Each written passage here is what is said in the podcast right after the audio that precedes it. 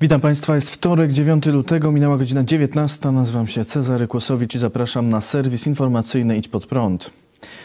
Prokuratura ma być ostra wobec przedsiębiorców. Portal Onet dotarł do pisma, które otrzymali wszyscy prokuratorzy regionalni. Dokument wysłany przez zastępcę prokuratora generalnego Krzysztofa Sieraka dotyczy postępowania z przedsiębiorcami, którzy wznawiają działalność mimo rządowych zakazów. Zastępca Zbigniewa Ziobry na wstępnie gani podwładnych za zbyt częste umarzanie spraw dotyczących przedsiębiorców oraz manifestacji i zgromadzeń w czasie pandemii. Sierak zaleca prokuratorom ograniczyć czynności sprawdzające do minimum i szybko przechodzić do postępowań przygotowawczych, podczas których mają zbierać dowody potwierdzające sprowadzenie niebezpieczeństwa dla życia i zdrowia wielu osób, co jest czynem zagrożonym karą więzienia od 6 miesięcy do 8 lat. Prokuratorzy mają też inicjować działania Państwowej Inspekcji Pracy i Państwowej Inspekcji Sanitarnej w toku postępowania przygotowawczego. Ponadto w toku postępowania karnego prokuratorzy mają każdorazowo rozważać zastosowanie wobec przedsiębiorców środków z artykułu 276 Kodeksu Postępowania Karnego, który mówi m.in. o zawieszeniu działalności na czas trwania postępowania oraz artykułu 39 punkt 2 Kodeksu Karnego, który mówi o zakazie wykonywania zawodu i przebywania w określonych miejscach. Dr Piotr Kładoczny z Helsińskiej Fundacji Praw Człowieka stwierdził w rozmowie z Onetem, że takie pismo rozesłane do prokuratorów regionalnych to przykład ręcznego sterowania prokuraturą. Przecież ten prokurator w terenie najlepiej wie, czy jakaś działalność jest, czy nie jest przestępstwem oraz jak długo powinien gromadzić materiał dowodowy, on powinien być niezależny, stwierdził Kładoczny. Jego zdaniem oskarżenia przedsiębiorców z paragrafu 165 kodeksu karnego mówiącego o sprowadzeniu niebezpieczeństwa dla życia i zdrowia wielu osób nie utrzymają się w sądzie. Podkreślił jednak, że zalecenie, by wobec opornych stosować środki karne zamrażające działanie ich firm, może być realnym straszakiem dla przedsiębiorców i oznaczać koniec ich biznesów.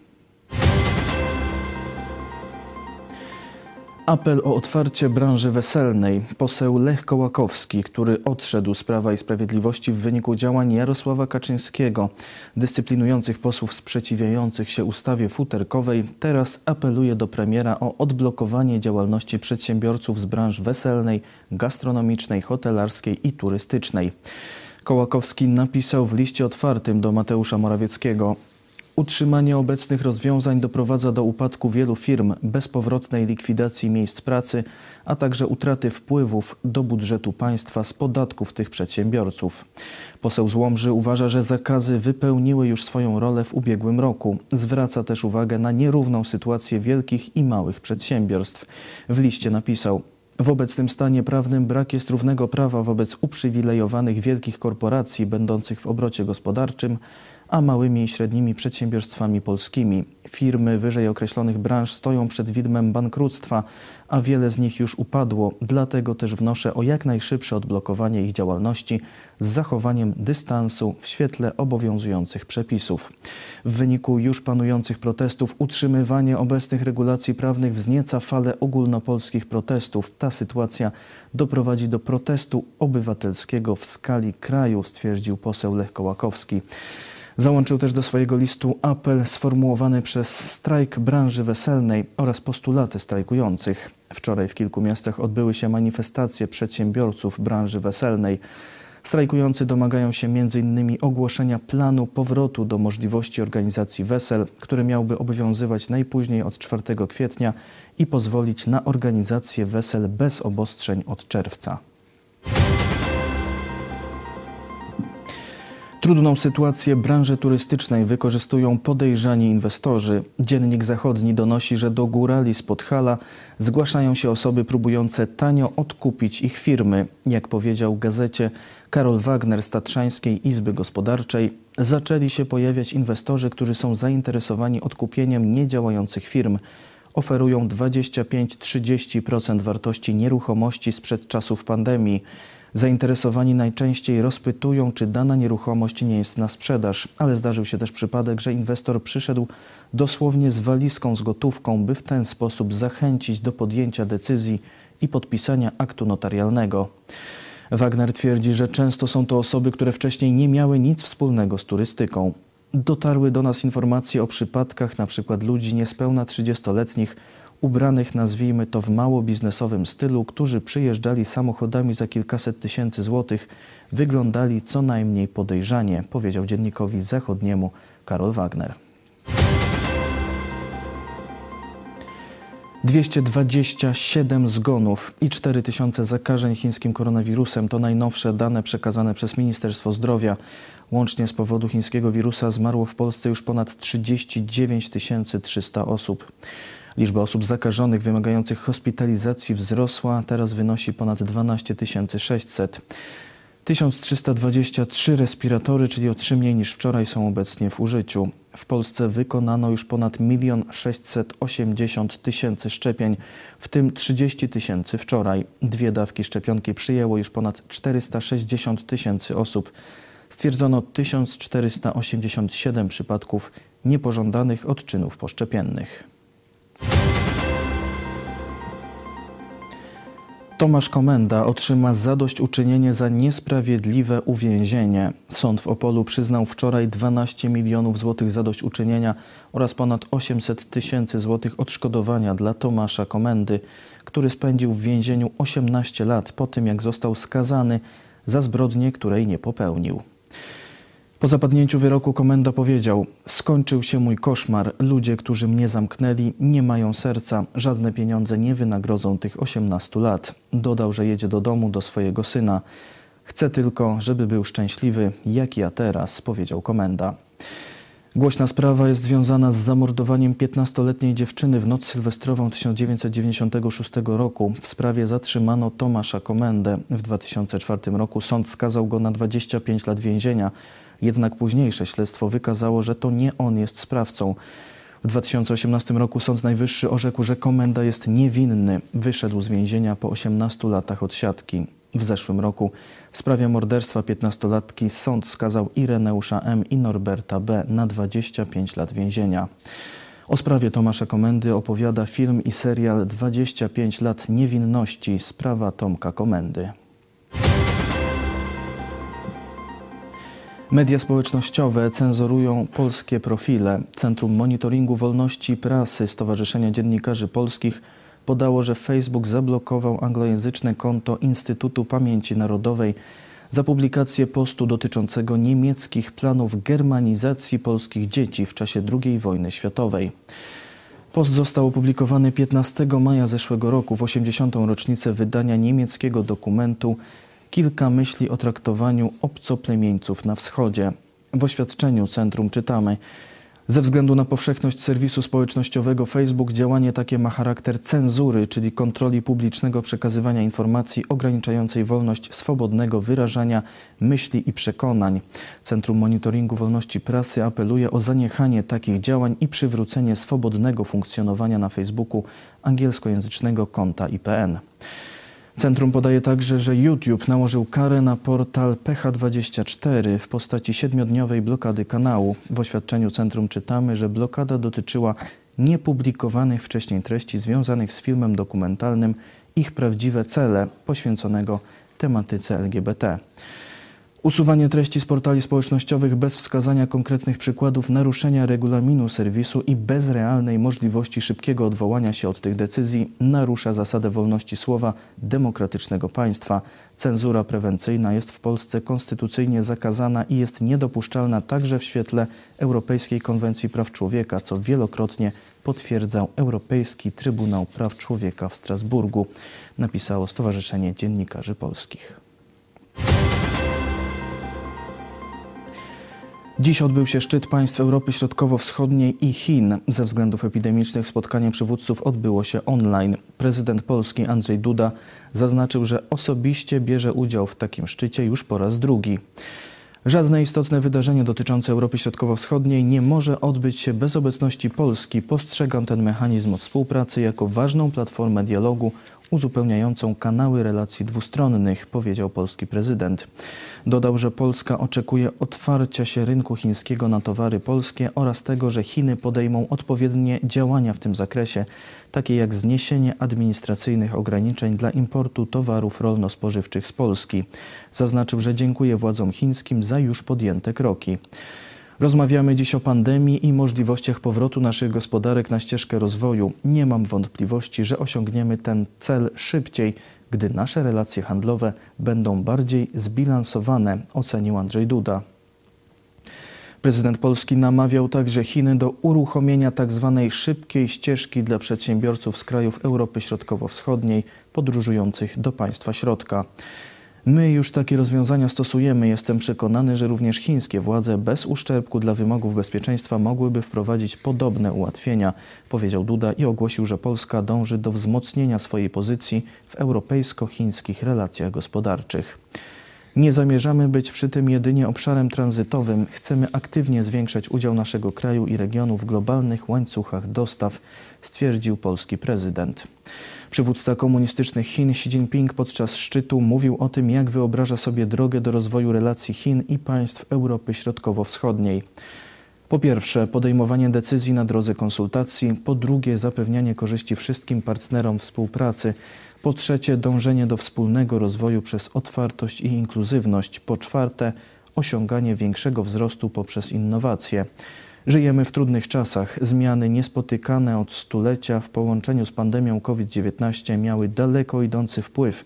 W obliczu tak bezprecedensowych wyzwań kraje muszą się zjednoczyć i reagować solidarnie i w sposób tak skoordynowany jak nigdy dotąd, mówił przywódca komunistycznych Chin. Na szczycie, w którym mieli wziąć udział przywódcy państw Europy Środkowo-Wschodniej, zabrakło prezydentów Litwy, Estonii, Słowacji i Rumunii ze względu na niechętny stosunek tych państw do komunistycznych Chin. Kilkudziesięciu europosłów domaga się rezygnacji wysokiego przedstawiciela Unii Europejskiej do spraw zagranicznych Josepa Borrella po porażce jego wizyty w Moskwie. W apelu europarlamentarzyści stwierdzili, że wizyta poważnie zaszkodziła reputacji Unii Europejskiej. Podkreślają, że Borel podjął decyzję o wyjeździe z własnej inicjatywy. Decyzja ta wskazywała na lekceważenie zbrodni reżimu Putina na przeciwnikach politycznych i była niezgodna z polityką zagraniczną opartą na wartościach. Sytuację pogarsza fakt, że podczas swojej wizyty pan Borel nie bronił interesów Unii Europejskiej, napisali europosłowie i wyliczyli błędy popełnione podczas wizyty. Zamiast stanowczo potępić aresztowanie rosyjskiego opozycjonisty pana Aleksieja Nawalnego i odwiedzić go w więzieniu, pan Borel bezpodstawnie stwierdził, że nie ma mowy o sankcjach Unii w związku z uwięzieniem pana Nawalnego. Pan Ławrow powiedział nawet, że przywódcy Unii zachowują się w sposób nieracjonalny i kulturowo arogancki, oskarżając Rosję o próbę zamachu na Nawalnego. Zamiast przeciwstawić się Ławrowowi, Borel zaatakował naszego głównego sojusznika, Stany Zjednoczone, z powodu Kuby. Europosłowie dodali, że Borel nie wspomniał o wojnie na Ukrainie, ale pochwalił rosyjską szczepionkę Sputnik 5. Podczas wizyty Borela Rosja wydaliła z kraju trzech europejskich dyplomatów z Niemiec, Polski i Szwecji. Wczoraj w odpowiedzi te kraje wydaliły po jednym rosyjskim dyplomacie. Dziś Borel opisując swoją wizytę stwierdził: agresywnie zaaranżowana konferencja prasowa i wydalenie trojga unijnych dyplomatów podczas mojej wizyty wskazują, że rosyjskie władze nie chciały wykorzystać tej okazji do bardziej konstruktywnego dialogu z Unią Europejską. Jako Unia będziemy musieli wyciągnąć konsekwencje, zastanowić się uważnie nad kierunkiem, jaki chcemy nadać naszym stosunkom z Rosją i zgodnie postępować z determinacją. Pod apelem o rezygnację Borela podpisało się już ponad 70 europarlamentarzystów, w tym Anna Fotyga, Witold Waszczykowski, Radosław Sikorski, Jacek Sariusz-Wolski i Bartosz Arłukowicz. Izrael rozpoczął w niedzielę stopniowe łagodzenie ograniczeń po prawie sześciu tygodniach trzeciego lockdownu. Nie obowiązuje już zamknięcie niektórych firm, można także oddalać się na więcej niż kilometr od miejsca zamieszkania. Szkoły pozostają zamknięte, a loty międzynarodowe są nadal ograniczone. O stopniowo znoszonych restrykcjach dziś Widź pod prąd na żywo mówił nasz izraelski korespondent Eli Barbur. Jeżeli chodzi o powrót do normalnego życia, no to, to, to na razie to bardzo powoli idzie. Bardzo powoli idzie, ludzie są wkurzeni strasznie. Głównie różni knajpiarzy, właściciele małych biznesów, to tak jak wszędzie przecież. No. Oni tracą kasę, tracą klientów, no, straszna jest jakaś taka frustracja tą bezczynnością.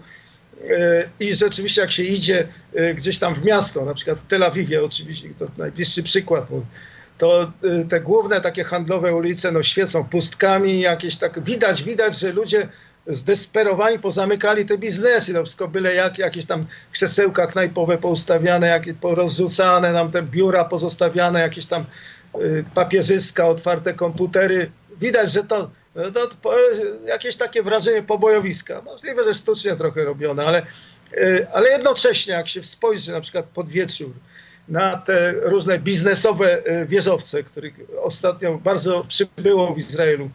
Zresztą też jest ten paradoks, że ten okres covidowy wykorzystany w Izraelu na bardzo intensywne budownictwo. Bardzo intensywne. No bo ruch kołowy mały, można transport, transport ułatwia, ułatwiony tam... Y, prawda, y, nie trzeba było specjalnie wyłączać jakichś tam arterii komunikacyjnych, tam ciężarówek, lekki przejazd Izrael to wykorzystał, jeśli chodzi o budownictwo. Także jak, jak, jak się patrzy na te biznesowe, y, biznesowe wieżowce, no to wszystko oświetlone, widać jakieś cienie tam biegają, czy oni tam pracują, no, w tych, tych, tych wieżowcach pracują. No. Dalecy jesteśmy od powrotu do normalki, tutaj to kina zamknięte, knajpy zamknięte. Y, jak mówię, no, dużo tych biznesów małych, zwłaszcza tych małych firm nadal zamkniętych. No, y, teraz w niedzielę się pootwierały, y, fryzjerzy zaczęli pracować, kosmetyczki, no i w, restauracjach, w tych y, y, w kawiarniach już można na wynos kupować, czyli nie ci posłańcy tam jakieś wolty i te inne na tych tam motorkach i rowerkach, ale już można sobie przychodzić, tam stać w odległości paru metrów i na wynos, no, normalnie. Podczas trzeciego już lockdownu Izrael rozpoczął szeroko zakrojoną kampanię szczepień. Ponad 3 miliony 400 tysięcy Izraelczyków otrzymało pierwszą dawkę szczepionki, a co najmniej 2 miliony otrzymało już dwie dawki. Izrael ogłosił także, że pracuje nad lekiem na koronawirusa. Badacze ze szpitala Ichilow w Tel Awiwie przekazali, że 29 z 30 pacjentów wyzdrowiało z COVID-19 w ciągu kilku dni po zażyciu leku o nazwie EXO CD24. Chęć przetestowania preparatu zadeklarował podczas wizyty w Izraelu premier Grecji Kyriakos Mitsotakis. Facet, który to odkrył, jest poważnym badaczem. Wczoraj już podpiął się pod to Bibi Netanyahu. No możliwe także ze, ze względów przedwyborczych, jak wspomniałem. Niemniej, niemniej, to jest coś nowego i to i Myślę, że Izraelczycy by nie ryzykowali w tej chwili prestiżu, prestiżu aż tak, żeby, żeby, e, żeby po prostu jakiegoś bzdeta tutaj zaczyna e, e, lansować. Zdaje się, że jest jakaś nadzieja, że coś, że, że, że, że jest przełom.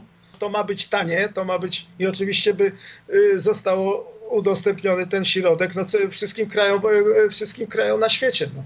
Przecież to na, na 100% byłoby z drugiej strony nie wiem, jak to się ma do tych szczepionek, bo to z kolei na pewno będą jakieś lobby potężne działały też szczepionkowe, bo już wsadzili w to miliardy, a tu nagle jakaś piguła się pojawia, która to leczy w parę dni, bo to w parę dni ma leczyć. Wczoraj w Jerozolimie pojawił się premier, premier Grecji. No są, oba kraje ściśle współpracują, prawda? Już od pewnego czasu ekonomicznie, tak.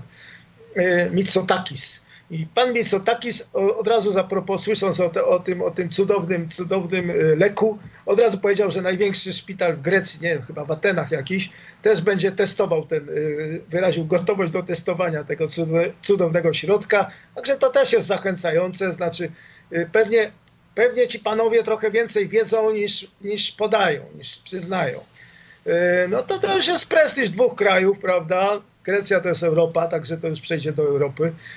Y, myślę, że można się uśmiechnąć radośnie. Koronawirus pochodzi od zwierzęcia, ale nie wiadomo od jakiego, ogłosiła delegacja ekspertów Światowej Organizacji Zdrowia, która w ostatnim miesiącu spędziła w komunistycznych Chinach, badając pochodzenie koronawirusa z miasta Wuhan i początki pandemii. Podczas dzisiejszej konferencji prasowej badacze stwierdzili, że wirus krążył już na kilka tygodni przed potwierdzeniem pierwszego przypadku zakażenia w grudniu 2019 roku. Dodali, że teoria o powstaniu wirusa w laboratorium jest niezwykle mało prawdopodobna. Zaznaczyli, że cenią współpracę, jaką Chiny prowadziły ze Światową Organizacją Zdrowia. Chiny przez cały czas wyrażały zdecydowane wsparcie dla Światowej Organizacji Zdrowia w zakresie podkreślenia roli WHO jako przywódcy w globalnych działaniach przeciw pandemii, stwierdzili naukowcy.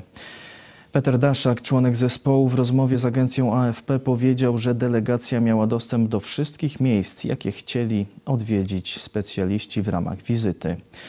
Spytali nas, gdzie chcemy pojechać, daliśmy naszym gospodarzom listę i jak widzicie, byliśmy we wszystkich kluczowych miejscach, powiedział Daszak. Holandia chce zwrócić zagrabione dobra kultury. W kraju tulipanów ma powstać specjalna, niezależna komisja w celu oddania zagrabionych dóbr kultury z byłych kolonii holenderskich. Rząd Holandii planuje powołać w tym celu komisję do zbadania całej sprawy. W oficjalnym komunikacie zapisano: Rząd pragnie pomóc naprawić tę historyczną niesprawiedliwość, zwracając obiekty dziedzictwa kulturowego do ich krajów pochodzenia. Minister Edukacji, Kultury i Nauki Ingrid van Engelshoven przekazała: W holenderskich zbiorach państwowych nie ma miejsca na przedmioty dziedzictwa kulturowego pozyskane w drodze kradzieży. Jeśli jakiś kraj chce ich z powrotem, oddamy je. Holenderska minister napisała też na Twitterze: Gabinet uznaje, że rdzenna ludność obszarów kolonialnych została skrzywdzona przez przejęcie dóbr kultury wbrew ich woli. Chcemy naprawić tę niesprawiedliwość, zwracając dobra kultury do krajów pochodzenia. Decyzja została podjęta w oparciu o raport Kolonialne kolekcje i uznanie niesprawiedliwości sporządzony przez Holenderską Radę Kultury i doradczy Komitet do Spraw Krajowych Ram Politycznych dla Zbiorów Kolonialnych. Komisja ma za zadanie ocenić, czy przedmioty faktycznie zostały skradzione z byłych kolonii holenderskich. Naukowcy chcą zasłonić słońce, by walczyć z globalnym ociepleniem. Eksperci z Uniwersytetu Harvarda opracowali metodę polegającą na ograniczeniu dopływu promieni słonecznych do Ziemi. Projekt ma finansować Bill Gates, relacjonuje Marcin Palimonka. Naukowcy z Uniwersytetu Harvarda opracowali eksperyment, który ma pomóc ograniczyć skutki globalnego ocieplenia. Projekt nazywa się Stratospheric Controlled Perturbation Experiment. Eksperyment pomoże oszacować, jak skuteczne w odbijaniu promieni słonecznych są aerozole rozpylone w atmosferze. W praktyce projekt będzie polegał na rozpyleniu w atmosferze węglanu wapnia, który ma odbijać światło słoneczne i w rezultacie doprowadzić do ochłodzenia atmosfery. Chemikalia mają być rozpylone w atmosferze na wysokości około 20 km przy pomocy balonu. Projekt może być zrealizowany już w czerwcu tego roku w Szwecji, na razie na niewielkiej powierzchni. Jeżeli eksperyment przyniesie pozytywny skutek, może być kontynuowany na większą skalę. Ocenia się, że tego typu działania mogą obniżyć temperaturę globu o 1,5 stopnia Celsjusza. O projekcie pozytywnie wypowiedział się Bill Gates, który ma również pomóc go sfinansować. I przechodzimy do wiadomości sportowych. Kanadyjscy parlamentarzyści domagają się odebrania Chinom organizacji Igrzysk Olimpijskich. 30 kanadyjskich parlamentarzystów podpisało się pod listem otwartym do Międzynarodowego Komitetu Olimpijskiego z żądaniem odebrania Chinom praw gospodarza zimowych Igrzysk Olimpijskich w 2022 roku z powodu prześladowania Ujgurów. W ubiegłym tygodniu podobny projekt uchwały wniesiono do Senatu Stanów Zjednoczonych. W styczniu odchodzący sekretarz stanu Mike Pompeo zarzucił chińskim władzom działania ludobójcze popełniane co najmniej od marca 2017 roku w rejonie Xinjiangu na Ujgurach oraz innych mniejszościach religijnych i etnicznych. Wcześniej około 180 stowarzyszeń, w tym Światowy Kongres Ujgurów, wezwało do bojkotu Igrzysk Olimpijskich w Pekinie, które mają się odbyć dokładnie za rok, między 4 a 20 lutego 2022 roku. Historyczne złoto Mistrzostw Świata Juniorów w biegach narciarskich Monika Skinder sięgnęła po złoty krążek w sprincie techniką klasyczną. Ta sztuka nie udała się nawet Justynie Kowalczyk, która w 2003 roku zdobyła srebrny medal. Na trzecim stopniu podium stanęła również nasza rodaczka Karolina Kaleta, której zabrakło tylko dwie setne sekundy do zajęcia drugiego miejsca. Reprezentacja juniorów w skokach narciarskich na kwarantannie. Jeden z polskich skoczków, którzy pojechali na Mistrzostwa Świata Juniorów w Lahti, miał pozytywny wynik na obecność koronawirusa. W związku z tym, że cała kadra przebywała razem, cała kadra też została poddana kwarantannie. Zarażony skoczek natychmiast został odizolowany od reszty reprezentantów. Trwają rozmowy z fińskim Sanepidem. Co dalej? Konkurs ma odbyć się w czwartek 10 lutego. I to wszystko w tym wydaniu serwisu. Dziękuję Państwu za uwagę. Kolejny serwis jutro o 19, a jeszcze dziś zapraszam na 20.30 na Biblię w czasie zarazy i lekturę Księgi Apokalipsy. Do zobaczenia.